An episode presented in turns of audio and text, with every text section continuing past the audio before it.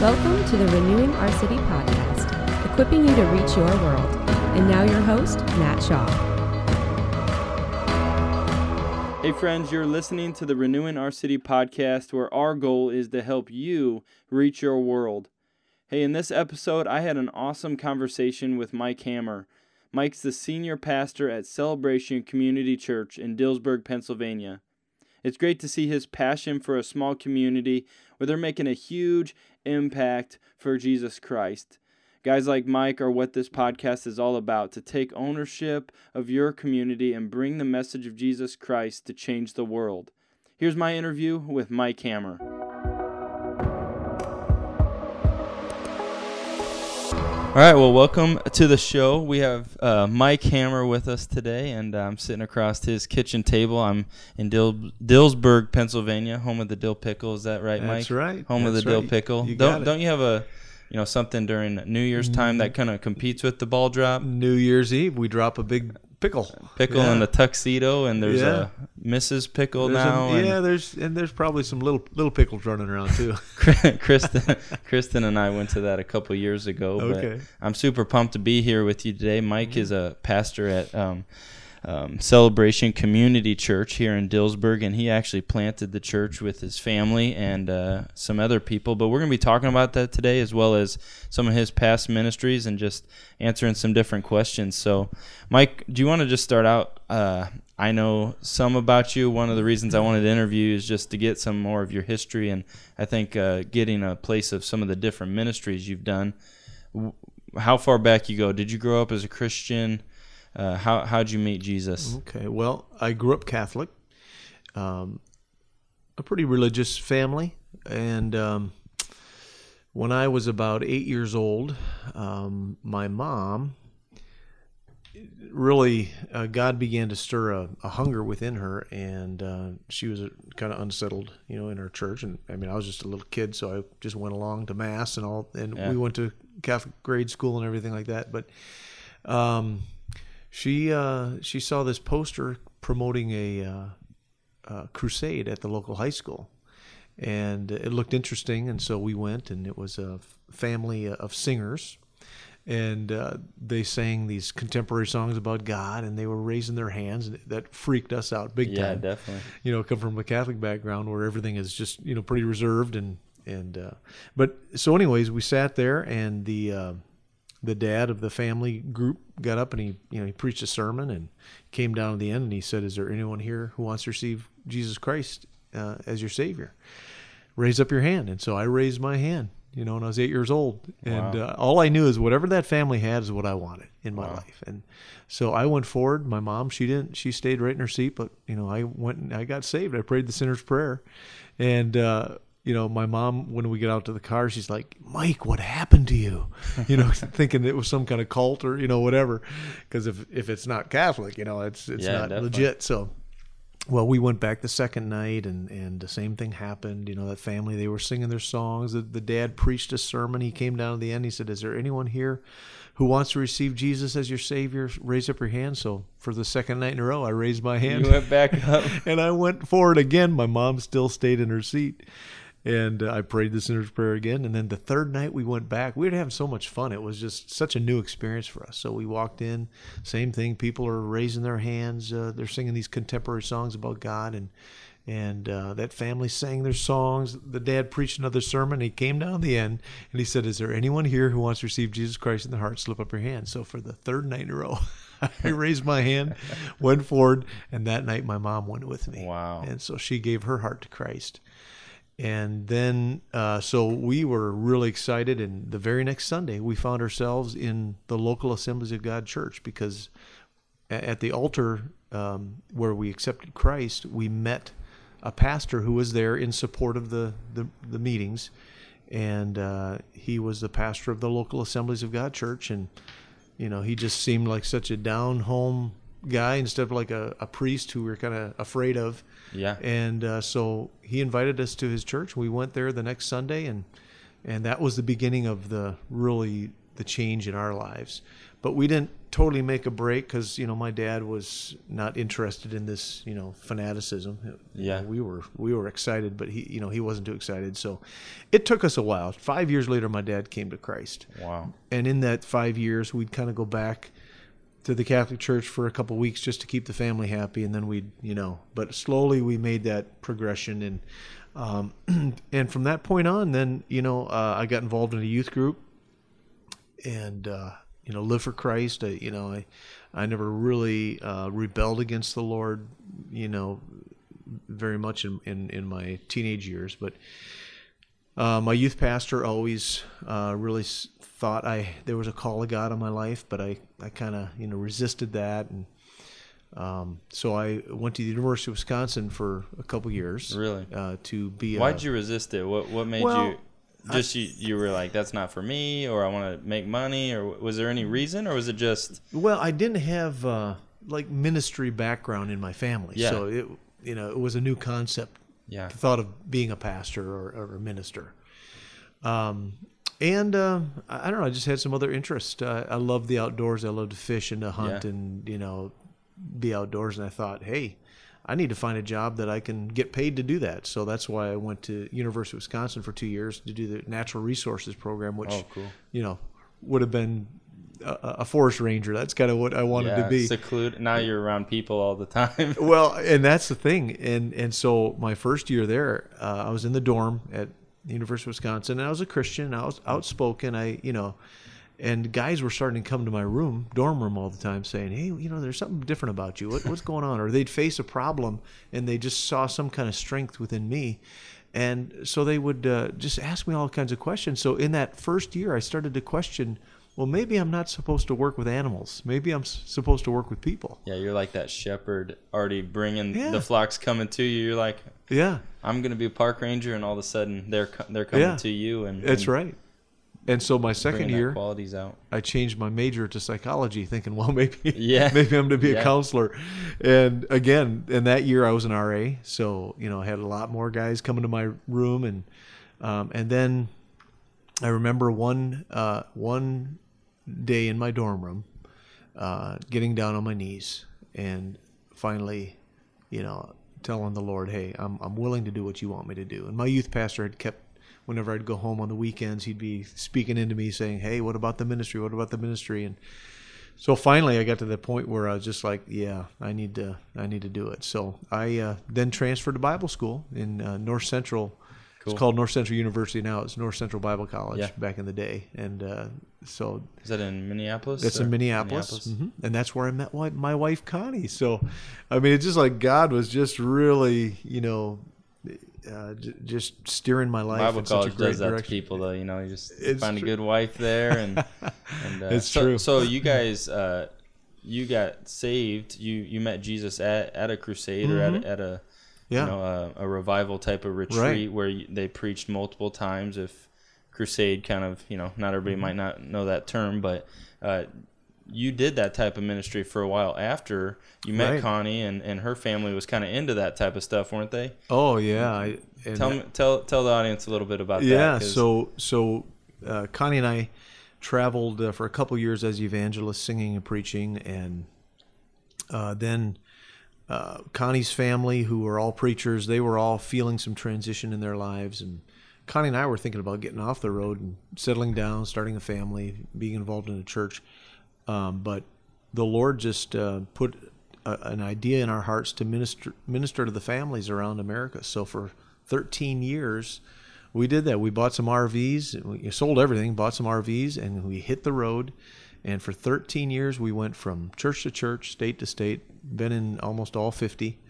Um, uh, we had three children that we um, were born on the road as Connie and I started our family, and they were all born in different cities, different states, wherever we happened to be when the pain came.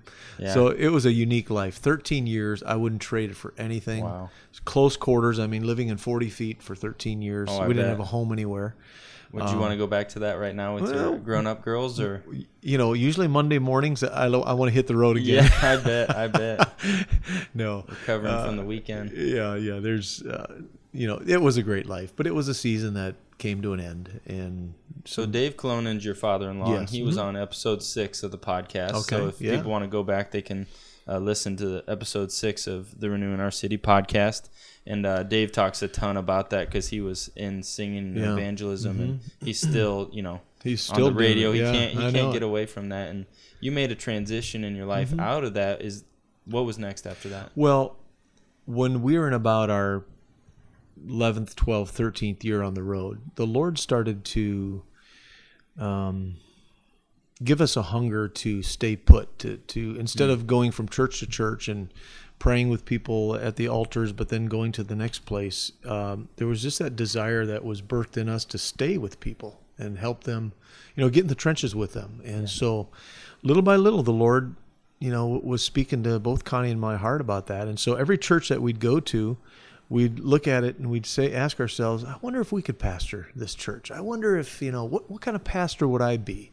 Uh, well, I'd do this or, well, I wouldn't do that. You know, just really taking mental notes of, you know, if we, if we were pastors, how would we how would we do this? How would we lead a church? So the Lord started just to birth some creative ideas in our hearts and Yeah. our minds, and then when we you know came down to the end of our traveling ministry, um, we uh, uh, through a series of miracles, which involves um, you know part of your family, your mother and father-in-law, Dave and Laura Whitcomb. Um, they were people who really believed in our ministry, and they uh, wanted to help us find a home base. And uh, I mean, I, I could I could tell this story for a while.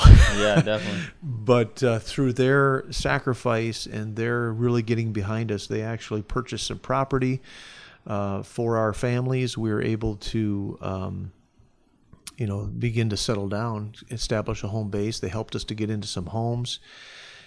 And uh, we, you know, we never thought we'd ever be in a community like Dillsburg. Uh, It's a rural community. Uh, we always thought, you know, because we had been in churches of thousands and churches of you know fifty, and and we always thought we'd probably end up in some kind of metro suburban area. Never thinking a rural community like Dillsburg, but God just so clearly, you know, planted us here.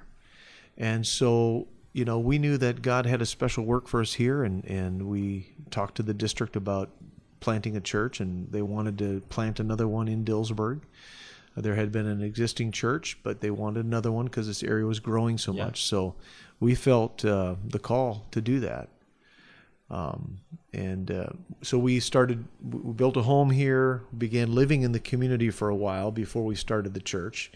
And uh, we'd drive down the main street of Dillsburg, you know, every day, a couple times a day. And we started to see that uh, there was quite a few students just hanging out on the streets. Um we knew a, a lot of uh, business owners, and there there was just a lot of vandalism happening. And so, you know, one day we were we were driving down. We thought, you know, we can do something about that. Um, and so we uh, actually saw a for rent sign on a on a storefront, and we decided, I know we're going to plant a church here in the next few months, but why don't we start meeting a need in the community right now?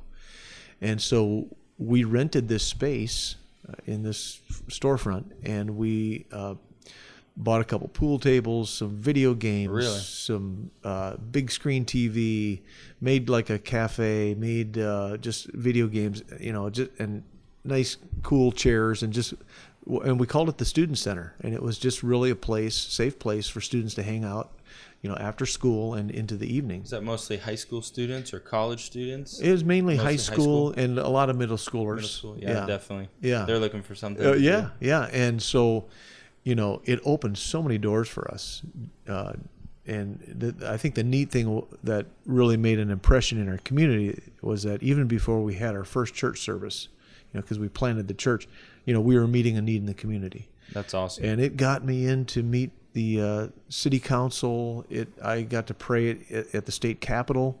wow. Uh, I, uh, you know, just a bunch of other things. I got to speak at the school board meeting, which you know, I mean, getting an opportunity to do that. yeah. But because we were meeting the needs of students, and and typically students that weren't involved in sports after school, these kids had a lot of time, probably Yeah. not a lot of attention at home, and were bound for some trouble. So we were really meeting a need in our community, and I think that made a great impression before we even started our church. You Oh, know, that's just to just to meet a need. So real, let, let's back Yeah. up real quick, um, and then I want to talk about that more because that's awesome work. And and uh, let's back up a little bit to your calling of being a church Mm-hmm. planter. I know myself, like I'm a minister at a at a local church. Uh, I I pastored a real small rural church at, in Mm-hmm. college, and uh, trying to figure out that calling. I know for younger guys. Uh, uh, guys getting out of college, guys in their first ministry looking to do something different. How'd you know a call to plant a church versus going to an existing church? Well, um, What that look like? I- I what think- what'd you wrestle with? Yeah, how, th- how emotionally would that do? I think when when we were beginning that transition process from being evangelist to planting a church, uh, there was a two or three year window where God was, you know, really saying, "There's something more I want you to do," and so that's why we began to, you know, really dream. Okay, if we were pastoring this church, what would we do? You know, you know, we for sure we wouldn't do this. Uh, maybe we that's a cool idea. Let's do that. And so I think uh, God was crafting a vision in our hearts and minds that we knew that he he wanted us to accomplish the vision he gave us versus coming under somebody else's vision. Yeah, No, that's not for everybody. Um, and if you know, I think it took time for me to get that point where maybe I had the God confidence to step out and plant a church like that. yeah. Um, Because I hear it's hard work. I haven't done it, but I hear Hmm. it's pretty hard work. Is that is that true? It is. You, you you pour your whole life into it, and I think one of the neat things uh, for Connie and I is uh, we we've done it as a team. You know, she's been involved so much in the process, uh, and and even our whole family, our our girls. We have three daughters, and um, when we uh, responded to the call of God to plant the church, we at that time we had been attending a big church, a couple thousand people. They had a huge youth program, a huge children's program, and our kids were starting to get involved in that.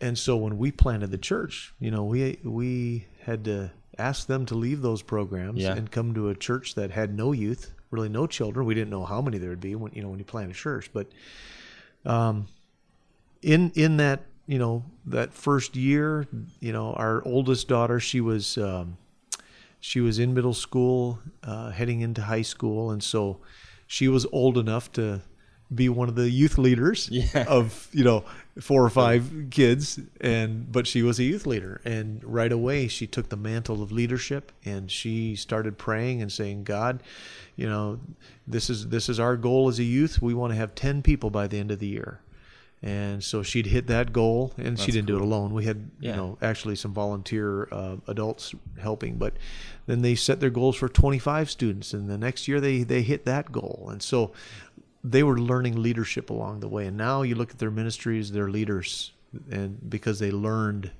you know how to do that early on. But i, I think that you know one of the benefits was our whole family we were all in. We were all in um, i didn't have uh, my wife didn't have a, a second job where you know she couldn't devote the time or energy into building this we did it together uh, we shared it the decisions were shared you know it was just such a team I think that's thing. awesome because I've been around some pastors and it seems like their wife isn't isn't as called or their family Mm-hmm. doesn't seem like they're in love with ministry as much as their dad is, and that's really difficult. Mm-hmm. You know, for families uh, even of ministers, um, you know, breaking up or just Sure. struggling. But it's pretty cool with you guys how you guys did that together. And I mean, is that for? Would you recommend that? Hey, hey, uh, your wife needs to be on board as much as you are, or is this that's my is this experience your, your experience? Yeah, well, you know, I I observed the same thing that you did. Yeah. You know, when we traveled for 13 years, we had been in over a thousand churches in those years, and I, we got to see all kinds of dynamics between pastors and their uh, their wives and families and staff people, and and we often felt like there was that same kind of disconnect that um, there wasn't that um, and that, that might be more of an old school model where you know you want to distance yourself from the people kind of you know because you can get hurt you can get burned you can you know and so maybe there's that callousness and that's kind of a maybe a generalization there. But we right away we knew we didn't want to be that kind. We wanted to um, really open up our our arms to people, and we're very authentic people, anyways. You know, we we aren't afraid to be vulnerable and share our weaknesses, and I think it just allowed us to. Um, you know, be real touchable. We always have people in our home. awesome. I mean, some pastors would never have church people at their home because you know for whatever reason but we've had bonfires here on friday night with 150 people Wow, you know it, awesome. traipsing in and out of our house and you know uh, just in our backyard and everywhere and you know that hasn't been a problem for us we're just we're relational people so um, We're kind of in the people business, so you, Yeah. you better like them. It's like Yeah. if you don't like love Yeah. people, Yeah. uh, why do you want them to follow you? And that and that's Yeah. a that's a hard thing. And let's talk about calling real quick and, Yeah. and, and passion. So if if you were gonna say what you were really passionate about starting your church, you're you're experiencing that calling Mm-hmm. with God as, as you're uh, transitioning from a an evangelist, a singing ministry into this church. Mm-hmm. What was your biggest passion? What's maybe one or two things that were just on your heart that God said, "I I want you to do this." I think uh, for me, what has been the motivating, um, you know, purpose for my life has is to just to bring value to people. Uh, so that doesn't always mean preaching the gospel to them right away or getting them saved, but just accepting people where they're at, valuing them enough to uh, strike up a conversation, to befriend them, uh, to just you know. And I, I I'm a real, like I said, a re- relational guy. One of my favorite things to do is just go to the local coffee shop in town and. Uh, and sit and I'm very quick to engage people. If I see somebody who looks down, um, or I see somebody somebody who has a common interest, maybe they got a, a sports team uh, on their Yeah. hat, or you know, I'll just engage them, and little by little, um, just somehow is my goal when I am with somebody is to try to bring value to them, just a, an encouraging word. Um, you know, and of course, being a pastor, I'm always quick to somehow find a transition into spiritual totally. things. And since we were starting a new church, it was always easy to do that because I'd just say, "Hey, listen, our, do you do you you know do you attend church anywhere? I'm a I'm a pastor, new pastor in town. We started a church, you know. So it just kind of, you know, sometimes I was really blunt and bold. Other times Yeah. it's kind of you know, you think it's hard? Uh, I think people struggle with that of, uh, you know, a, a pastor going up and just talking, or, or just a church person in general, church leader. Um, they don't have to be a pastor, but uh, you know, they they might desire that or have some type of rock star pastor in their mind that they can do that type of stuff. Just go up and strike a conversation. Does that come naturally to you, or is that something you value so much that you just get out of your comfort zone and do it? I think I've I think I've always been kind of that way. Um, but I think more so because I know the importance of trying to help people, you know, Yeah, that purpose find hope and, you know, find Christ. So makes it that much easier. Um, you know, I'm just more motivated that way. I think that's a great motivation too, because uh, today I think people really struggle with if if we're too preachy at first, which sounds horrible. You want to say, "Hey, I want I want to get people to meet Jesus. I want their lives transformed," but a lot of times they don't have that church background or they don't have that understanding where you say, "Hey, you love the Cubs," or "Hey, you love this or Yeah. that," or whatever. We're, we're out in Pennsylvania. You love the Yeah. Steelers, you know, Yeah.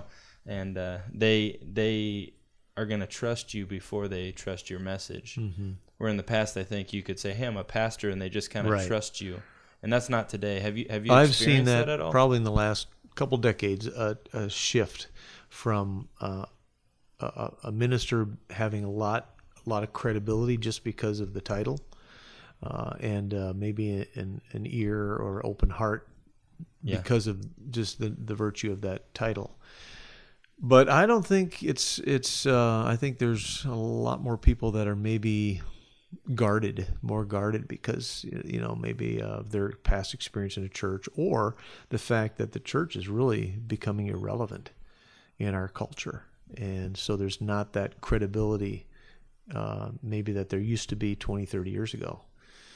Um, I think we're seeing it in the marketplace, um, where in even obviously in the political arena, where you know if you're associated with Christianity, um, you don't have the you don't have the pull, you don't have the platform uh, anymore. In Yeah, fact, definitely. you kind of look down on you know, like that you're ignorant or intolerant, and so I think it's getting harder.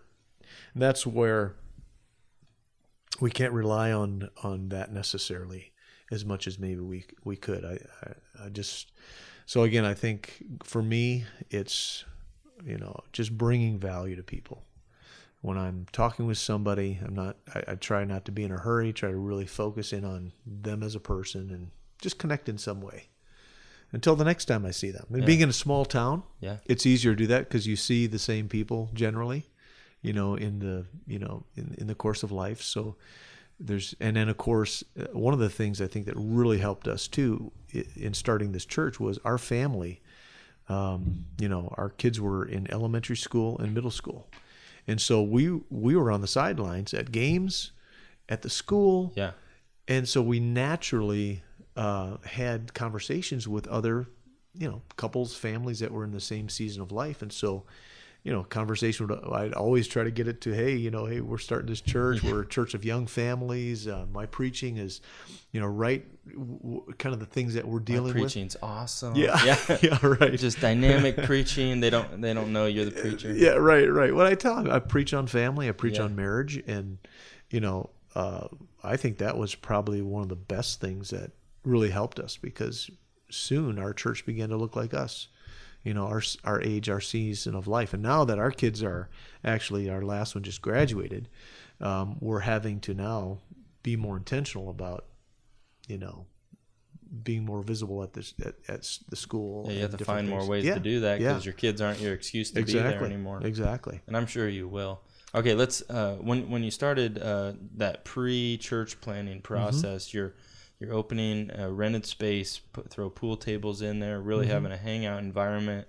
It's putting you in front of city uh, Mm-hmm. city officials, school officials, parents, all that type of stuff. I, I just think that's so important because a lot of times people want to just jump right into ministry. So let's start a church service or let's start a Bible study. Whether they're um, you know a, a policeman and they're just saying I need to do this, and it and it seems like they want to jump all the way into having a worship service or doing something that is inherently spiritual, and not not inherently spiritual, in, inherently churchy. And mm-hmm. what I what I saw you doing or hearing you doing is is you're really prepping that ground. You're getting the soil ready so when you plant mm-hmm. that seed, you already have people that are gonna listen to you. Mm-hmm. Because I, I hear a lot, uh, you know, a church plant. Hey, there's seven people at the church service. You know, five are in my family. You know, Yeah. that type of Yeah. thing. And it and that launch, uh, getting that core group together can be very difficult. And I think Mm-hmm. Yeah. that now, now, did you keep doing that when you had the church? Did you keep that? Um, Oh yeah, shop we going, we or- kept that for um, I think about eh, we're we're starting our tenth year coming up. We're in our tenth year, um, so I think uh, probably the for seven of those years we ran the student center. That's pretty crazy. It's been ten years because uh, when I met Kristen, that's when 2006 is when uh, we graduated high school, and it's Oh, kind of wow. crazy because pretty much since I've known you, uh, you were just starting the church, and now it's already been ten years. So Isn't that something? time's Wow. flying, man. It sure and, uh, is. yeah, we just had our 10 year high school reunion uh, Oh. coming up, and I'm going, I'm so old, and Yeah. no, it's Yeah. not. But I'm actually looking at uh, different ways I can be involved with that to just reconnect with high school friends and and people in my life where Mm-hmm. I'm going. I need to be more intentional about being in the community and doing that. We're right on the same page, man. Mm-hmm. Yeah. That's awesome. So right. so you you launch a church, um, and, and some of your key themes are are what what what are you're you're preaching on family, you're preaching on relationships. What what really was was uh, was God laying on your heart after you started the church? What were you seeing in people's lives? Well, we uh, um, we kept our community focus in um, not just thinking that people are going to show up, but we were aggressive in going after people uh, by just uh, making, you know, our name, but the Lord's name, but Yeah. making our name known in the community. Uh, so we we did what we called living it Sundays, which we'd take a Sunday off and we would um, set up projects in the community. We'd pick up garbage. We'd uh, wash windows of the businesses. We Yeah. uh, went to people's houses that, that needed, you know, maybe maybe some uh, elderly people or single moms. You know, they needed work, and so we'd we'd uh, uh, we you know we we phrased it this way. You know, living it Sunday. Um, we're not going to hear a sermon today. We're going to live a sermon. That's awesome. So, uh, you know, I know more churches have done that now, but you know, ten years ago it was pretty unique for a church to, you know, hey, forget about the offering, you know, forget about doing church as, as normal. You know, instead of hearing a sermon, we're going to go. We're going to go live one today, and I think it. We did that many, many years. Now that we've gotten larger, it's uh, more of a challenge to mobilize that many people on a, on a much so, Sunday. So, we're having to revisit how retool that. But that was um, that was a great way for us to um, you know get outside our four walls. Uh, there, we um, there was um, every year there's a number of community events since we're a again a rural small town. Uh, the uh, everything shuts down for certain events. yeah. You know, Every everybody's at that on, event. on Friday nights, the whole town's walking to the football field, you Yeah. know, and so we were, I was, you know, we were always present there at the football games. We uh, had this big farmers fair parade where, uh, you know, thirty thousand people come to our community. So we were represented in the the float. We did a worship float, so we're blasting, you know, worship music going down the streets and. You know, our our float has won like seven out of the nine years that we were part of That's it. You awesome. know, That's so, but we actually seem to pick up a couple different families every year just from that event. Um, so again, it's just uh, some visibility. Uh, we did uh, some outdoor. We did an outdoor revival service at the local drive-in, and we had an evangelist that uh, we brought in, and and man, he's a great preacher. And we uh, actually, uh, Jonathan Shuttlesworth is his name Cool. and we had uh, just revival broke out. We had 23 services in 21 days. Wow. So for 21 days in a row, we had church. You were wore out after that. Well, That yeah, awesome. but the thing was, is you know, nobody does that. so when you said revival broke out, what do you mean by that? I mean that there was such a hunger for people to come back every night. You're not having to force people to come to this; they're wanting to come no, to it. no, we we were packed every in a night. day where average church attendance might be once or twice a month for, Oh, for yeah. people, and we're we're struggling of creative ways to get people, yeah. and you're having people come 21 days straight. Oh yeah. Yeah. it's pretty amazing. Yeah, and I mean, we had hundreds of people saved.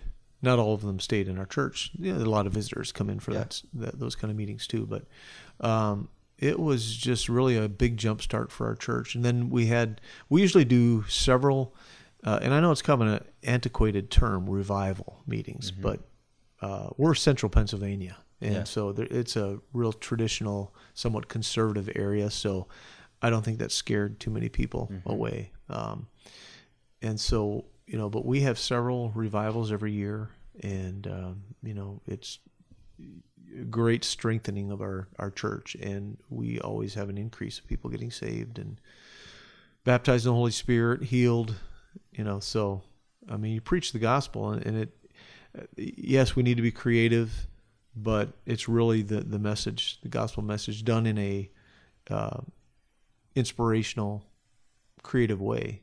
It, it, it does the work itself you know That's awesome. So, So- you you guys were traveling musicians. You know, you Yeah. get you get paid to go to churches and preach and, and Mhm. sing, and you and you guys are great. You actually you, you sang at my wedding, which was Yeah. was awesome, and uh, everybody that sang at our wedding was like amazing. it was like we had all these musicians there, so our standards really high. So you made the cut for that. yeah And, and uh, Thank you. And, and yeah, it was it just you knocked it out of the park. how how has music been a part of your church? Has, is, is it a big part of your church in spiritual growth and people experiencing God Oh yeah, Since that's your your background, how, I- how can people well, use music to influence yeah. that? I thought we'd sing more because we had a life of singing, and You then thought we- you would sing Yeah, more? I Yeah. thought we would. You know, but um, you don't like in the middle of your sermon just start start singing, well- break, it, break into song. there's once in a while I'll throw in a song, but it's been a while. But now my wife, on the other hand, um, she's just very talented and just has a great heart of worship. She actually has been the worship leader since day one. Until recently, she just transitioned out of that. We hired a full time um, uh, worship uh, pastor, but yeah. So for you know nine years, she was she led worship and Wow. she led with a passion. Um, it's just very much a part of her heart and uh, so that was a big part, um, you know, of our church. Is just and, and that gave her weekly visibility, and she was able to share her heart. So people really, I believe, people that come to celebration, it doesn't take them long to really hear the heart of their pastor and you know his wife. Um, just because we, you know, we're we're up there, we're out there, we're you know we're sharing, we're talking. So how how do you make uh, the church? Obviously, I know your heart is you want to build it on the foundation of Christ Mm-hmm. and the gospel. How do you how do you protect yourself from making it too much about Mike and Connie, or do you? I think uh, just I know that's kind of church a- a life in it itself, the things you deal with. Uh, it- well, I'll speak in the eye. It it's humbled me enough to know that Mm. I am not people's savior, and I had I've kind of had to learn a hard lesson. I, I would say in the last three years uh, was starting to feel just some burnout, and I think um, part of it was when you plant a church, you pour your life and soul into it. It takes a lot of energy and effort to get it going and to keep it going. And I think um, we reached a, a season where, you know, after you start working with people, there's a lot of hope at first, but then uh, people go through struggles and the honeymoon is over, and Yeah.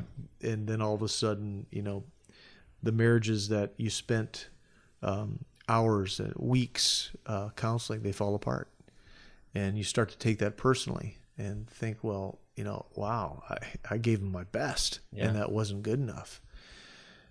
And so it came to the point where um, maybe maybe I was feeling, we were feeling um, like, uh, you know, we we have given our all, and it's still not enough, and we had to really come to that humbling experience where it's it's not about Mike and Connie, even though all along the way we've been careful to try to give the glory to the Lord Yeah, definitely. it's still you know you still take on the responsibility and maybe too much and so we've had to we've had to back off a little bit we've actually um, then we've brought in more people as far as our staff and our team Oh, that great. are more capable in the areas that that we aren't you know when you're planting a church you pretty much have to do it all you you know Yeah, you're like an entrepreneur. You're yeah, having to do. yeah, the bookkeeping, the the preaching, sure the you love the the pastoral part, right? counseling, and all, and, and Yeah. I, you know, and again, you know, I've discovered how administratively incapable. Yeah.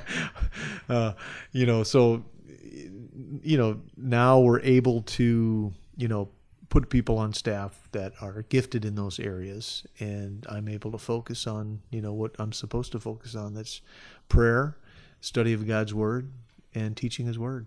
That's awesome. so uh, we have we have a good team. We've continued to grow our team and um, but i think um, i think it can be a it, it- you know ministry is so challenging that it's uh, i don't see how somebody well no i guess it happens but Yeah. we've been humbled Yeah. to know just how incapable we are without the work of christ without you know jesus himself said without me you can do nothing apart from me you can do nothing and you know we've we've in planting a church you know the the model is hey just have a great band have some starbucks and you know get get some a good vibe going and, and you'll have success and and maybe you can get people in the building but um you know the whole discipleship process is i think where the, the sunday event that's the easy part hmm that's the easy part that's the fun part it's like yeah let's do it big sunday Yeah. morning or whatever that you know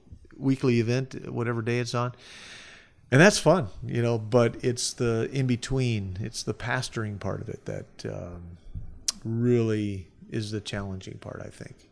Oh yeah, and You that, know- it can weigh on you. Yeah. and Mm-hmm. and uh, and totally suck everything out of you if you're not getting replenished. And are uh, what? How would you ref- How do you refuel your batteries? You said three years ago you were, you know, experiencing burnout or at Mm-hmm. least going that direction. What'd you do to change course of direction? Uh, well, the main thing was uh, began to make some hires. Um, we hired a full time business administrator, Oh, great. which took all that off my plate.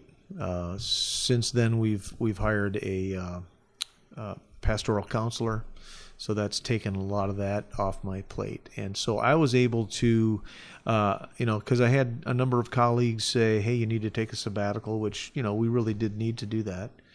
Um, but one particular pastor friend um, said what what he did. He's he said "What- what you don't want to do is you don't you don't want to get to burnout because once you get to burnout, uh, you fry you're fried physically, Yeah. emotionally. A lot of your relationships probably have suffered. Your marriage and family, there's probably been some you know damage there.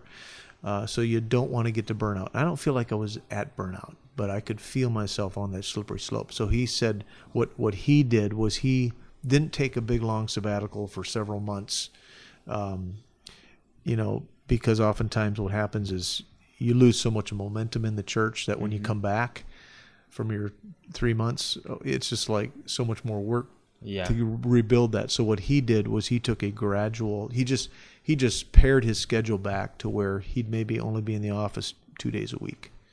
He'd still preach on most Sundays. Sometimes give give those away too. But so it was a a gradual way to replenish. And so I, I thought, you know, there's wisdom in that. Um, and so I began to do that. And um, I told, you know, I, I was very upfront and honest with the board, with our pastoral team to say, listen, I, I need to pull back here a little bit. Um, so you may only see me in the office uh, one or two days a week. Um, and uh, I, I don't know how long for this season I need to do that, but I felt like it, it was probably a complete year of doing that Wow. to where, uh, you know, now I really feel like my batteries are recharged. And it's interesting because when I was really in the maybe the lowest part during that season, um, one of my things that I love to do is mow, mow the grass. You know, we have a nice yard, and I get out there and mow the grass, and that was always a delightful thing. But boy, it became like every time I'd get on my John Deere tractor, I'd be like so negative about church. This situation, I, I'd just be mulling over in my mind, having the, re, having these conversations, you know, yeah. to myself about this person and that person, and everything related to ministry seemed like an obligation. And so, uh, uh, you know, that was kind of a began to be a red flag for me. So, after you know, I started noticing some things. I uh, took this break and just this gradual sabbatical. It was about uh, probably well la- late last summer when I was mowing the grass. Um, all of a sudden, um, it was like I had replenished enough to where I began to dream again. Hmm. And so my mowing the grass time, where it was always just I'd be full of ideas, and it came back to me. And so I knew that I was on that path to recovery because I was beginning to dream again. That's awesome. Yeah, and so and since then, um, God has birthed some great vision for the future. Uh, I just feel like um, we're on the verge of something, you know, great again. That's awesome. Anything Yeah. you want to share on that? Something God's really just like this is a great idea or something. Yeah, you haven't done yeah. it yet, maybe. No, so- we're in the, just the, really the cool crafting of this out? new Yeah. vision. Yeah, and I, I, it's really to build a church that never sleeps, Wow, a church that's open twenty four seven. wow, because crisis ha- doesn't happen nine to five. You know, it happens in the wee hours of the morning, and so to be a church that, when somebody's strung out or somebody just you know had a fight with their spouse, instead of having to call a social organization, they can call the church, Wow, and somebody's awesome. going to be there to pray with them, talk with them. That's a I don't know how we're going to do it. I mean, twenty four seven. Think about it. You know, somebody needs food, somebody needs clothing. Um, So I'm they assuming it's not going to be your your phone just ringing all the time. You're going to try to delegate that out. It's all hands on deck, man. that It's gonna- sounds like burnout pretty fast. I so- know, I know. I've thought about that, but that's where it's going to have to, you know, the whole church is going to have to be Yeah. mobilized and embrace this Wow. vision. But, you know, I think it's, I think that's the one way. I won't speak for other churches in other communities, but I really believe that's where the church can become relevant again. Because again, you know, the major crises in life don't happen when the church doors are open. It's after they close. Yeah. And if you try to call the church and get scheduled for one of the pastors, you might you might not it might have to wait a few days, maybe a week or two. And so we're we're actually training uh, our goal is to train 50 lay counselors that are ready that uh, can meet the demands and Wow. needs and we're on our way we probably you know we got about a dozen that have been trained we got another group that's Wow. being trained and so we're we uh we're, Hopefully we're getting close future to we launch can maybe that interview you in- in Yeah. a couple of years Yeah. and see how that's going because Yeah. that's that's amazing. That's a huge vision, and yeah I think it's cool that you have a passion for for a smaller community, and I and I think a lot of like larger cities or or Mm-hmm. you know uh, really large cities are just made up of small communities, and these same type of principles apply whether you know whether you're in Chicago or New Mm-hmm. York or wherever. It, people have the same kind of places they're going, where they're going to school, where they're going Yeah. to, to Walmart, where they're where they're going to work, and uh, it's really cool. You have a heart for smaller communities. I think a lot of people, it's cool to go to a big city. I was Yeah. like that when I was Yeah. I was getting out. I want to go to the big city, or I want to Yeah. go do this. It's it's it's neat that guy called you to a place like Dillsburg, Pennsylvania. You know. yeah Um, let's talk about your church name. okay Church name is uh, so probably so difficult to, to come up with. I'm sure you had you know whiteboard filled with tons of names, or or uh, maybe not, but you know S- celebration community church, not a celebration assembly of God, but you chose community Mm-hmm. church. You chose celebration. Mm-hmm. Is it CCC? Is that yeah CQ, we played around Cele- with I hear that, just celebration, you you know, know, but uh, why why that name? What Well, what it, it stands out? really um, Luke 15, the story of the prodigal son. yeah. When the father's son returned home, you know, he threw a party, Oh, that's awesome. and so that's and it, it was a celebration. So we've always we've always liked that name, and um, so we want Sunday mornings to, to be a celebration, you know, of, of lost sinners coming home, lost sons, daughters.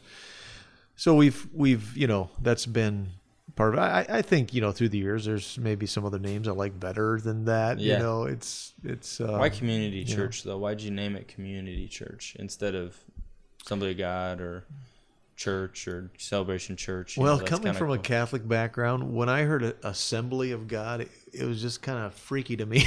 yeah, to yeah, honest with you. assembly, the gathering of this. you know, I didn't really it didn't make sense to me, and uh, I mean, I, then of course I became a part of the Assemblies of God, and uh, credentialed with the I Assemblies won't of tell God. I'm Yeah, sure they won't listen yeah. to this at all. So, So I mean, I've come to love it, and I, I love being a part of this fellowship. There's no doubt about that. I wouldn't want to be independent on my own. Uh, just I feel like there's such a cohort of of uh, you know just a network Yeah. that's been very valuable. But um, I think just the idea of community, um, you know, it it it opened the door to more possibilities for people to be a part of it, and and we found that to be true. Uh, we didn't hide being Assemblies of God; it was on our website Yeah. and different. But we had a lot of people coming in not knowing for months, you know, Yeah. that we were an Assemblies of God.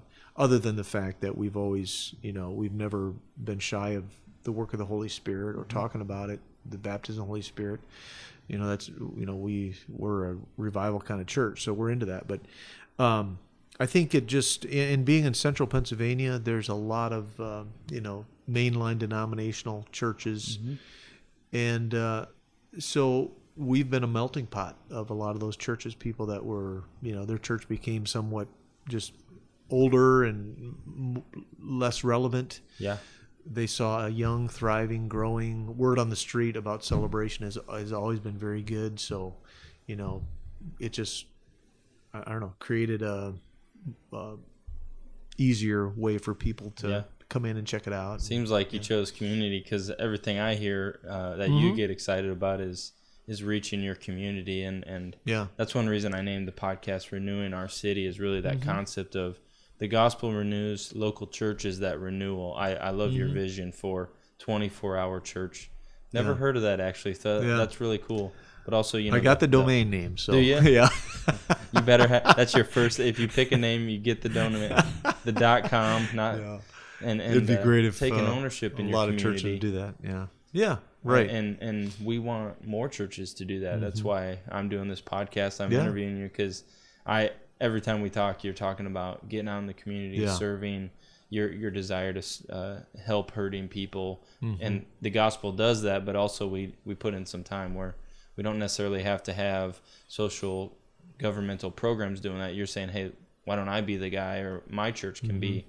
the church where people call the hospital for the hurting, and yeah, I think that's really neat. yeah, and really uh, staying, uh, refocusing on that is important Mm. because uh, now we're in our tenth year, and you know, we run about five or six hundred on a Sunday, and uh, it's pretty big for our size community with, and with and- children or Yeah, mhm. with children. That's and awesome. So we uh, uh, could easily just get comfortable and Yeah. stop doing what we had been doing before. So we have to continue to refocus on getting out in the community and being involved in, in the community. So, um, yeah, that's a constant. That's uh, amazing. You intention. just I, I love your passion, Mike. You have so I I, I didn't know we were gonna go there with the uh, you know restoring that that passion Mhm. inside you, but I think that's so so important for me to hear.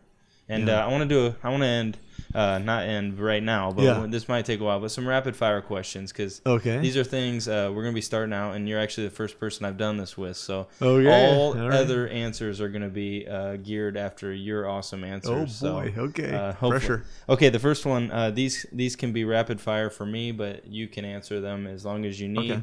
But uh, I want to talk first is who, who is a mentor you've had, and what is the most important thing they've taught to you? So you might have had a lot of mentors, but who's somebody that you would say this is somebody that's a mentor to me? Uh, I would think my, my father-in-law, who was on episode six. Yeah, Dave is. Amazing. I think yeah, I think he's in my head all the time. Um, we traveled on the road for 13 years together. I got to see him almost every night of the week in in ministry, uh, and how he uh, would um, present the gospel and how he'd minister to people, how he would speak. And uh, there's probably not a week that goes by when I'm in my sermon preparation that some somewhere along in that preparation I ask that question. I wonder what I wonder what Dave would do. WW yeah. DD. Yeah. What would Dave do? You know what? What would? How would he say this? How would he? You know, he just was uh, very. Um, he, he he was able to be dramatic at certain points. Mm-hmm. He had some great speaking skills, and I I know I needed that. And so he's he's one uh, another gentleman um, that uh, same thing. He's I, I kind of look to him, um, and we don't get together uh, as much as we used to. But he would be somebody who, anytime you were with, you you just were inspired. He had a way to not just do all the talking, but to ask the right question, and then you know just be very inspirational. So. Um, you know, I see him, you know, every couple years now. Um, on a personal level, I have another ministry colleague that he's an evangelist, and he uh, he calls me every now and then, and he'll ask me the questions about, you know, are you keeping your thought life pure, and are Mm. you walking in purity? Um, you know, just kind of some of those issues, and you know, uh, he's been a good, real good friend. Um, just ask the right questions, you know, and I really can't hide. Well, I can hide, you know, Yeah. but I have to choose not to. And he's one guy that I feel comfortable choosing not to, you know, if there are issues there I got to deal with. So, That's awesome. Um, you got you got yeah, you know multiple people and and uh, I've had somebody a, to inspire you. That's that's right big. right now. I'm working with a uh, coach, personal coach. Um, he's helping me, uh, actually helping me to put together the strategy for the church that never sleeps. Wow. and uh, his input is just extremely valuable. Um, so that having a personal coach, uh, I've been I've taken a lot of coaching classes myself. So there's a uh, a lot of men and women that we have peer coaching. So we kind of coach each other. That's been very helpful. So coaching, I'm really big Is that a certain organization or group or just Well, uh, no, not necessarily. Uh, it's part of our of God district. Okay. They uh, have actually the national. There's a national coaching um, group in our Mm-hmm. in the Assemblies of God, and I'm part of that. A credentialed coach, and um, but all the training along the way has just you know Yeah. created relationships to where we can coach each other. But it's it's so much better than counseling. It's called the coach approach versus counseling that's cool. you know and it's just it's a whole different process counseling it's more you know the, the coaching I, I get it just you're asking the question and and letting them take ownership Mm-hmm. of the solutions for their life so you're just coaching them to those solutions and so you know counseling man i'd, I'd walk out of there and i'd just feel like i'm carrying the burden and uh, that's wrong of course but Yeah. coaching just really put the on, onus on them to find their you know their solutions and to you know work them out so Yeah, I think coaches, mentors, this Mm-hmm. so, so many people can can point to um, you know success in their life and in their relationship with Christ to certain people that taught them certain Mm-hmm. things, and that's just so awesome. It sounds like you get a bunch, and I'm Yeah. the same way. I, I uh, it's not one mentor; it's a bunch of mentors, different people that have taught Mm-hmm. Yeah. me. This guy has helped me with fitness, and this guy has helped me with Mm-hmm. um, you know, uh, theology and deeper things. And, and Mm-hmm. sometimes coaches can't or, or mentors, you know, might be somebody I listen to podcasts all the time or I listen to their sermons and I'm going, I never even met this guy, but Mm-hmm. Yeah. he's spoken into my life so much. All right, since we're rapid fire, I got I got to do this next one. Okay, uh, what book have you gifted most or rec- recommend recommended most? It's called The Divine Mentor The Divine Mentor. by Wade Wayne uh, Cordeiro. He's a uh, pastor in uh, Hawaii. He uh, planted over 100 church in the Wow. Pacific Rim. Um, it's called uh, Hope Chapel. And uh, he's written several books, and uh, that has been just one of the most important books. And so I I give that out quite a bit. I usually keep a couple on my bookshelf That's awesome. and he introduces a Bible study um, plan that I've used since uh, for several years now, where it's called the Life Journal, and where it's uh, I journal every day um, portions of Scripture, you know what God is saying to me through that, and you use the acronym SOAP: Scripture, Observation, Application, and Prayer. And so every day I'm, I use that, and that's been actually a, a real big part of the restoration that I've replenishing that I've needed. Um, and it's just a, it's just a great um, a great uh, devotional plan. That's awesome. Yeah. I'll, I'll put a link in the show notes Yeah. for all those listening. Uh, you can um, uh, go to the episode number 11 and uh, you can uh, get the show notes uh, with the link uh, for that book. Yeah. That's awesome. Okay, um, it- what what this is kind of a everybody does this one, but what advice would you give to your 20 year old self, or or in a crucial time in your life? What what advice if you could go back and say, hey, do this, change this? Oh, boy. What would you tell yourself? Well, I would say, I would say, um,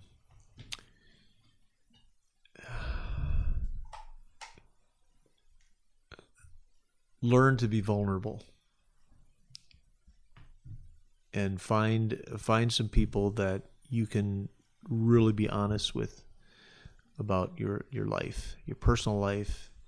I think I discovered that um, you know, when I was in my 30s, had some issues in my life that I hadn't addressed, and um, and through the process of having the courage to be vulnerable and to be honest, um, it really changed changed my um, personal life, my ministry life, my marriage, my family, and uh, um, we, uh, my wife and I, attended a um, a weekend seminar that was really a weekend where, for three and a half days, you stop and you look in the mirror, and it was guided with some facilitators that knew what they were doing. And that weekend alone, other than my salvation and uh, other than the day I got married and other than Yeah. the day our kids were born, that that was the weekend that made all the difference for us, where we finally stopped long enough to take a look at ourselves and to address some of the issues in our lives. And uh,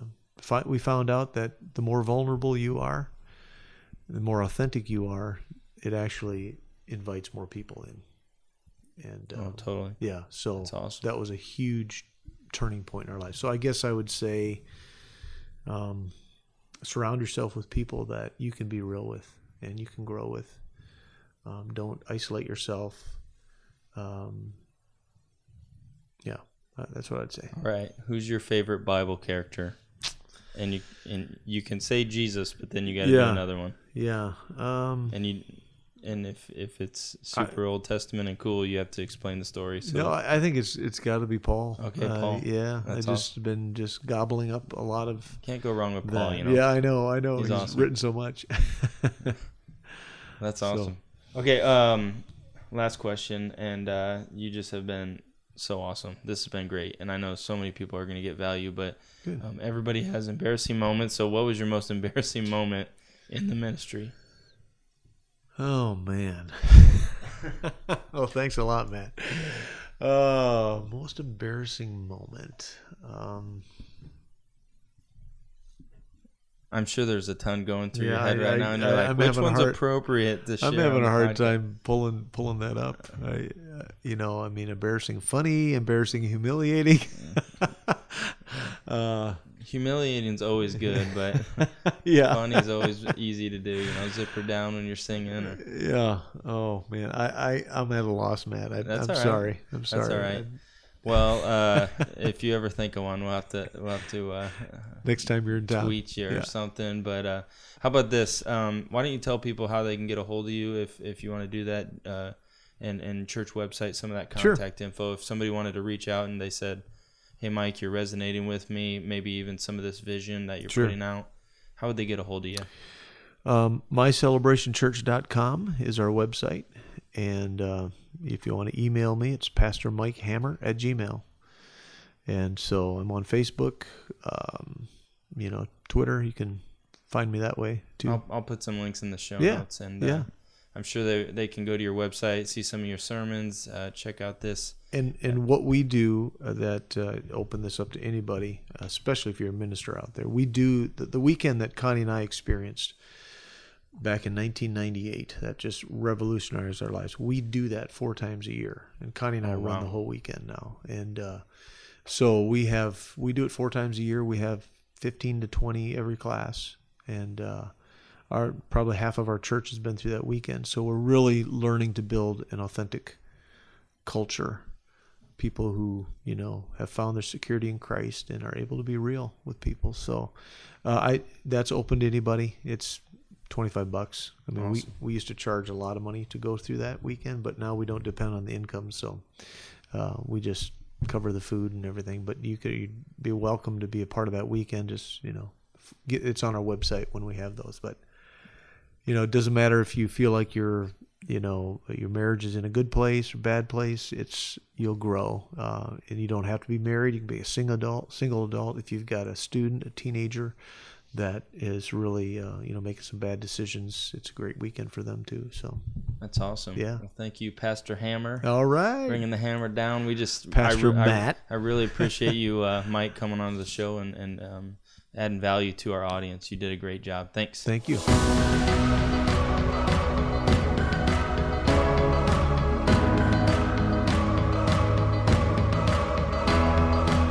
Thanks, Mike, for being on the show. Please remember to pray for celebration and other churches in small towns. Those pastors and churches can feel your prayers and they need it. Hey, you can find more about what Mike's up to in his church at mycelebrationchurch.com. If you want to look up any of the men- topics mentioned throughout the episode, you can go to renewingourcity.com as well. Like always, if you want to connect with me, you can find me on Twitter, Instagram, Facebook at Pastor Matt Shaw or the show at Renewing Our City. If you got any questions you want to email me, send it to matt at renewingourcity.com. Well, I pray this podcast will inspire you to share Jesus and serve others in your known neighborhood and around the world. Thanks for being a part of Renewing Our City. Thanks for listening to the Renewing Our City podcast. For more info about the show, check out renewingourcity.com and follow the show on Twitter at Renewing Our City and facebook.com slash renewing our city. If you like the show, please rate and leave a review on iTunes or wherever you're listening to this podcast. And while you're there, hit subscribe so you don't have to miss a single episode in the future. We want to give a special thanks to John Smay Productions for producing the show. Now get out there and share Jesus and serve others in your own neighborhood and around the world.